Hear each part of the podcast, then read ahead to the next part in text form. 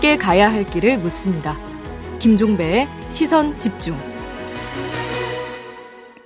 어제 통계가 하나가 나왔습니다. 지난 3분기 가구당 월 평균 소득이 472만 9천 원으로 1년 전보다 8%가량 증가했다.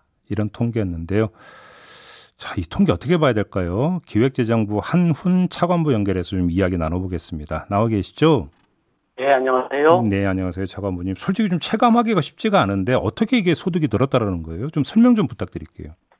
예, 먼저 좀 설명을 드리겠습니다. 예. 어제 3, 4분기 소득과 분배 지표가 발, 어, 발표되었는데요. 음흠. 그 특징적 내용을 보면 저소득층부터 고소득, 고소득층까지 전반적으로 소득이 큰 폭으로 증가했고 네. 특히 저소득층의 소득 증가폭이 더 커서 음. 분배 상황 역시 크게 개선된 것으로 나타났습니다. 아 그래요? 음. 예.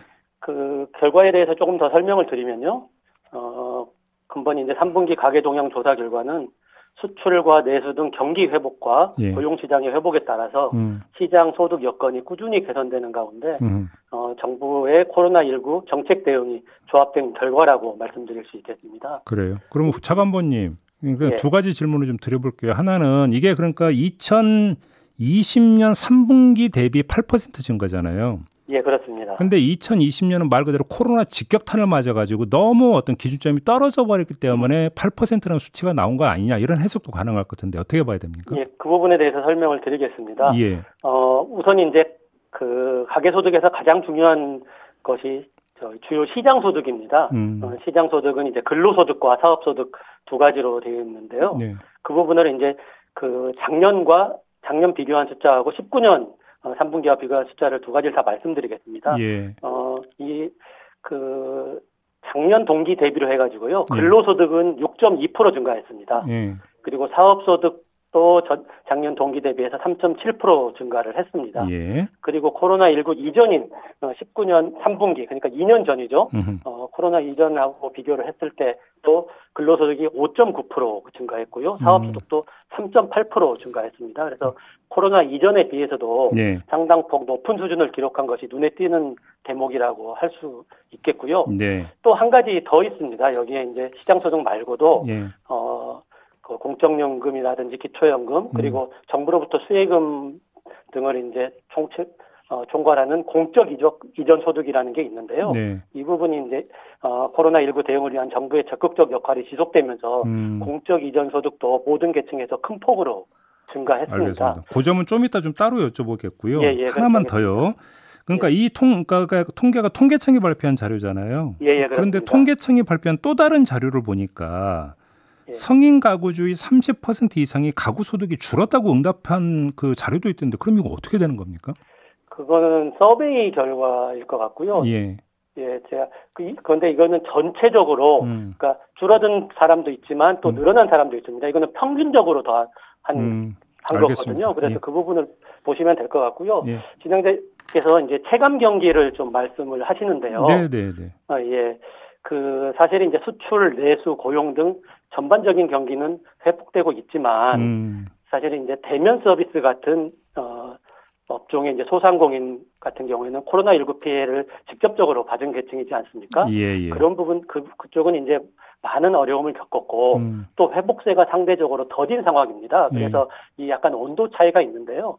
그래서 이제 그런 부분은 있지만 전반적으로 봤을 때 예. 수출도 굉장히 크게 증가하고 있어서 올해 어 사상 최대를 기록할 걸로 예상을 하고 있고요. 알겠습니다. 내수도 회복세가 있고 고용도 최근에 고용 증가세도 좋아서 음. 그러한 부분들이 이런 통계로 나타나지 않았나 음. 하는 말씀을 드리는 겁니다. 지금 차관보님께서 조금 전에 이제 공적 이전을 말씀하셨잖아요. 정부의 예, 예. 적극적인 역할, 그러니까 재정을 예. 푸는 걸 말씀하시는 것 같은데, 그럼 여기에는 그, 그 재난 지원금도 포함이 될 것 같은데. 예, 예, 물론 포함이 됩니다. 이런 게 효과가 그렇게 컸다면 굳이 뭐 전국민 재난지원금을 기재부가 강하게 반대할 이유도 없는 거 아닙니까? 그렇게 놓고 보면. 그, 어, 그 부분에 대해 가지고는요, 예. 저희가 이제 그 전국민 재난지원금하고 음. 이 부분에 지금 지원됐던 거는 어, 그 특정 계층에 지원한 부분하고는 네. 좀 다른 부분이거든요. 음. 그래서 지금 이제 소득 분배 개선에 이제 영향을 미친 거를 보면은 네. 그두 가지입니다. 음. 그 아까 말씀드린 것 같이 이제 근로소득 사업과 사업소득 같은 이제 이런 시장 소득이 있고요. 음. 그리고 그, 음, 또 이제 공적 이전 소득이 있는데요. 예. 그두 가지 다 영향을 미친 것이 사실입니다. 예, 그래서 예. 그런데 이제 그 중에서도 더 어떤 부분이 더 영향을 미쳤냐 이 음. 부분에 대해서 말씀을 드리면요. 가계 총소득에서 가장 큰 포션을 차지하는 것은 근로소득입니다. 네. 근로소득이 62.5%를 차지하고 있는데요. 예. 이 근로소득이 임금 근로자가 증가하고 임금이 상승됨에 따라서 고용 개선 효과로 인해서 음. 6.2% 어, 증가한 것이 가계소득 여건 개선에 가장 크게 기여했다고 할 수 있고요.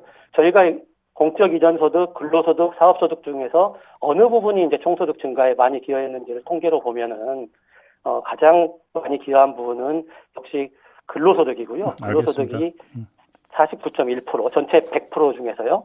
그리고 사업소득 8.9%, 공적 이전 소득이 38.7% 이렇게 해서 알겠습니다. 공적 이전 소득보다는 시장 소득의 비중이 더 높았다고 말씀드릴 수 있습니다. 그럼 이 점을 한번 여쭤볼게요. 그러니까 이재명 후보가 전국민 재난지원금 그 입장을 철회를 했어요 어제. 그러면 네. 여야 간의 공통 분모가 이제 하나가 도출이 된 게 소상공인 자영업자 손실을 좀 두텁게 보상해 주자라고 하는 거는 공통 분모가 형성이 됐는데요. 네, 네. 예산 심의 과정에서 만약에 여야가 기재부가 잡았던 그러니까 소상공인 자영업자 그러니까 손실 보상 금액보다 훨씬 상회하는 금액을 합의를 한다면 수용을 하시겠습니까? 예, 그 부분 관련해 가지고는 국회 논의 과정에서 저희도 이제 참여를 어, 할 예정이고요. 지금 예. 현재 이제 소위 심의가 진행이 되고 있습니다. 사실 예, 예. 금년에도 예. 저희가 어 이번에 이제 총 저기 초과 세수가 들어온 부분을 활용을 해가지고 네. 그 부분에 지금 쓰려고 지금 생각을 하고 있습니다. 음. 어 이번에 이제 초과 세수 들어오는 부분 중에서 우선적으로 저희가 이제 사용하려고 하는 부분이 네. 그 저기 크게 이제 두 가지 부분입니다. 하나는 이제 손실 어 소상공인 손실보상 부족 재원 부분이 있거든요. 네. 그래서 그 부분에 대해서 이제 활용을 하려고 하고 있고요. 손실보상 비대상 업종, 음, 그 지금 업종 중에서 그 손실보상에는 해당되지 않는 업종들이 또 상당 부분 있습니다. 그래서 뭐 여행, 관광, 공영업 이런 거 말씀하시는 예, 예, 그런 겁니까? 부분입니다. 예. 예, 그런 부분은 거기는 이제 집합 금지하고 집합 제한은 아니지만 예. 실질적으로 예. 피해를 많이 입은. 그렇죠. 예. 그쪽의 대책 등으로도 활용이 될 거고 예. 이 부분 관련해 가지고 어, 국회에서 논의하는 과정에서 예. 이 부분에 대해서 추가적으로 지원할 음. 부분이 있으면 음. 어, 여야 협의해서 지원을 할 수 있도록 할 알겠습니다. 예정입니다. 마지막으로 이걸 여쭤볼게요. 소득이 늘었다 하더라도 지출이 늘면 뭐 그냥 거기서 거기 아니겠습니까? 근데 네. 문제는 지출을 그러니까 늘리는 요인으로 지금 물가 상승이 심상치가 않다는 이야기가 많이 나오는데 기재부는 이 그 상황을 어떻게 파악하고 계세요?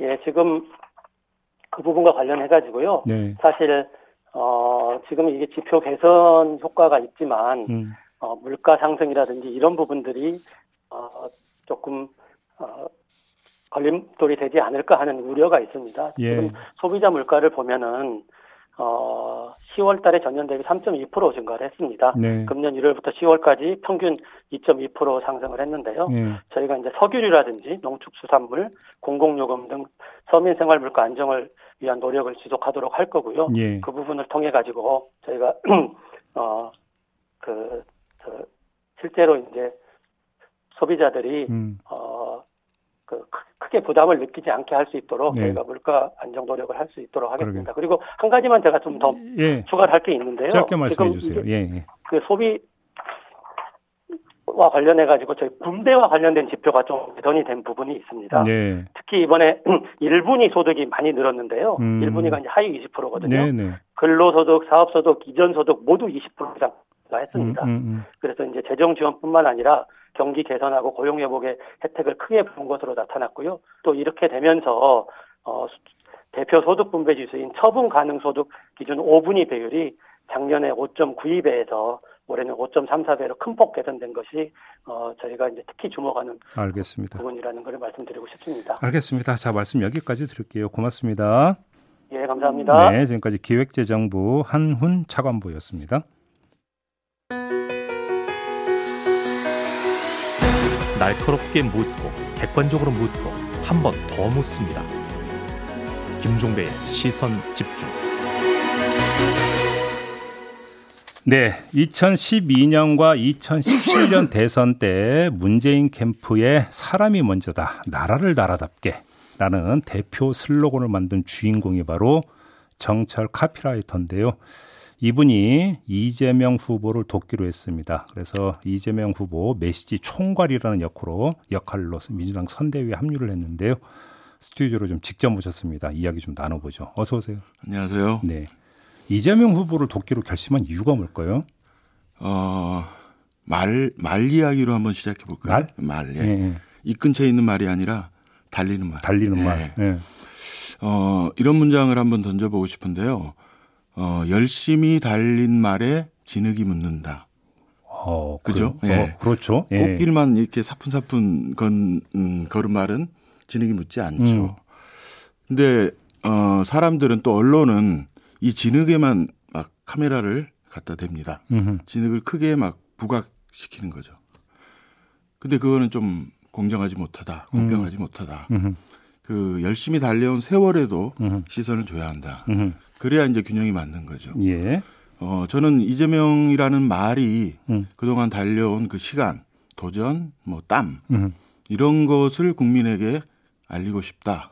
어, 그래서 어, 돕기로 결심을 한 그러니까 간단히 말씀 말씀을 간단히 정리하면 이재명 후보의 그동안 어떤 걸어왔던 길에 비하면 너무 평가를 못 받고 있고 부당하게 평가를 받고 있다. 네, 저는 그렇게 생각합니다. 그래서 오히려 이제 그 국민들한테 오히려 이재명 후보가 걸어온 길이 제대로 지금 어필이 안 되고 있다. 네. 이런 차원에서 돕기로 했다 이런 말씀이신 네, 네. 거군요. 그러면 가장 주되게 이제 국민들한테 전하고 싶은 이재명 후보의 면모라고 할까요? 이건 어떤 겁니까?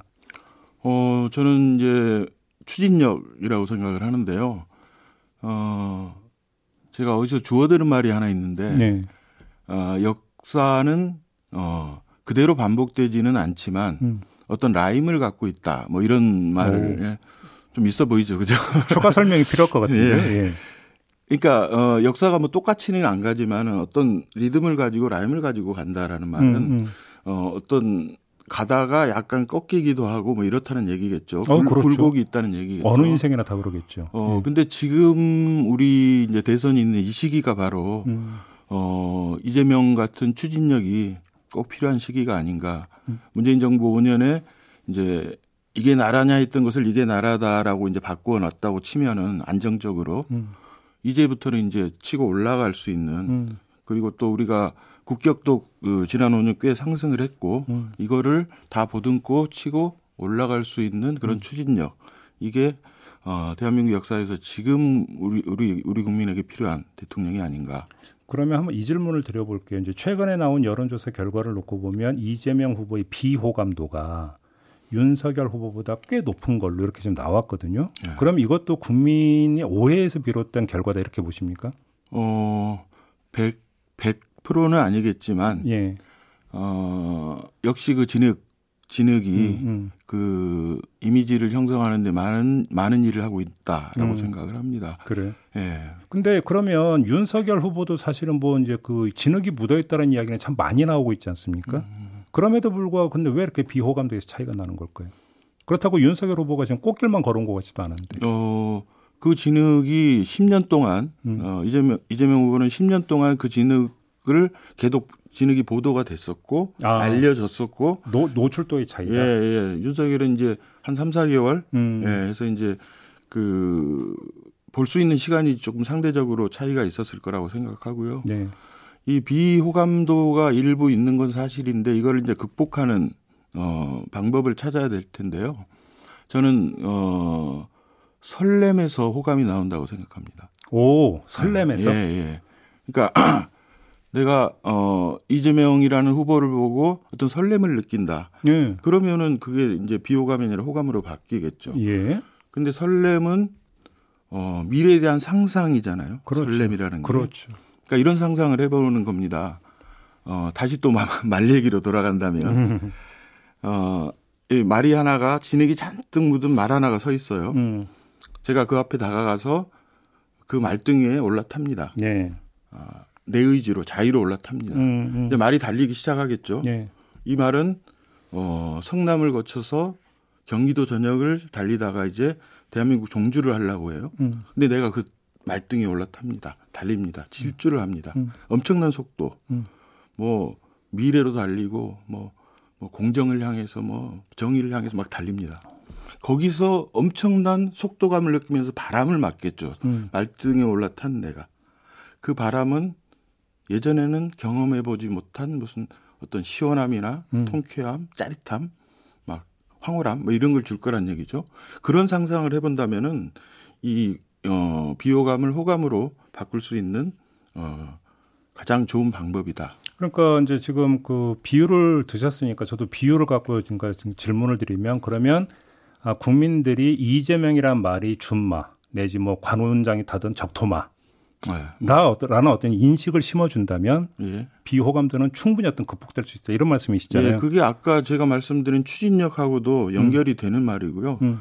그이 설레 설렘을 그러니까 이제 추진력이 되게 중요한데 되게 중요하고 어 하지만 추진력은 충분히 어느 정도 사람들이 인식은 하고 있는데 음. 거기에 플러스가 뭐가 돼야 될까? 어, 근데 오히려 그게 설렘이라고 생각해요. 이재명이라는 말을 타고 가고는 곳이 어딘가가 지금 그 명료하지 못해 가지고 음. 내로는 그래서 그러니까 추상적이고 때로는 불안해하는 심리도 있는 거 아닐까요? 이 점은 어떻게 보세요?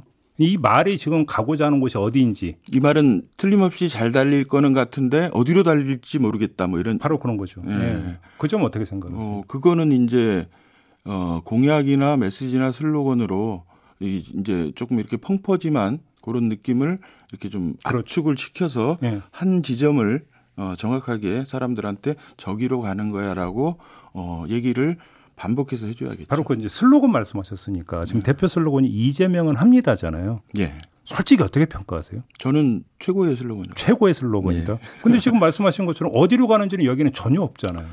어, 어 이제 일단 카피로만 보면은 음. 이게 이제 이재명은 합니다 이렇게 돼 있는데 만약에 이재명은 합니다 사이에 어떤 수식어 음. 예를 들면 뭐 무엇을 합니다 혹은 뭐 어떻게 오. 합니다 네. 뭐 그런 게 들어갔다면 네. 이 슬로건의 힘은 저는 피드득했을 거라고 생각합니다. 그렇죠. 무엇이 빠져 있잖아요. 무엇이. 아니 근데 예. 카피 자체의 힘으로 봤을 때, 음. 예.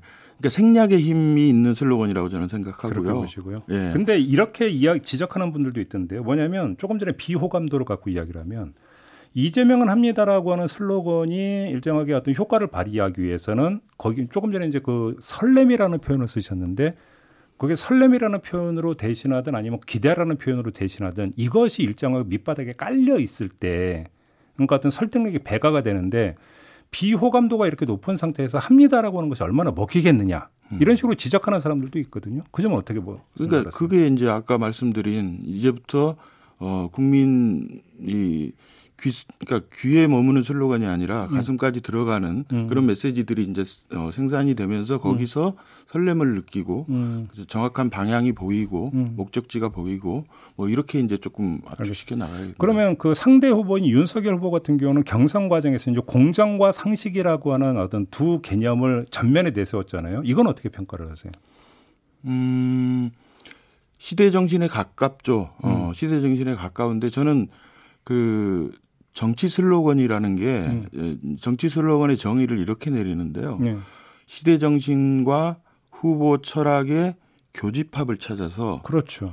어, 그것을 짧은 문장으로 압축하는 것. 이게 이제 정치, 좋은 정치 슬로건인데 음. 시대 정신은 그 근처에서 맞는 것 같아요. 음. 윤석열 후보가 음. 내놓은 게. 음흠. 근데 이제 어, 그게 후보 철학 혹은 후보의 삶과의 교집합이 있어야 되는데 매치가 되느냐 잘 교집합을 찾기가 좀 어려운 것 같아요. 그래요? 그래서 떠 있는 슬로건이 되는 거고 어. 딱그 사람의 딱 어, 몸에 맞는 옷이 아닌 듯한 느낌 그런 느낌이 좀 드는. 그러니까 어떤 가치를 갖는 한 단어가 힘을 발휘하려면 그걸 외치는 후보가 바로 그 단어의 아이콘이 돼야 되는데. 그럼요. 그게 안 되고 있다 이런 공감이 가야 되고 이렇게 네. 되는 거죠. 그래요. 네.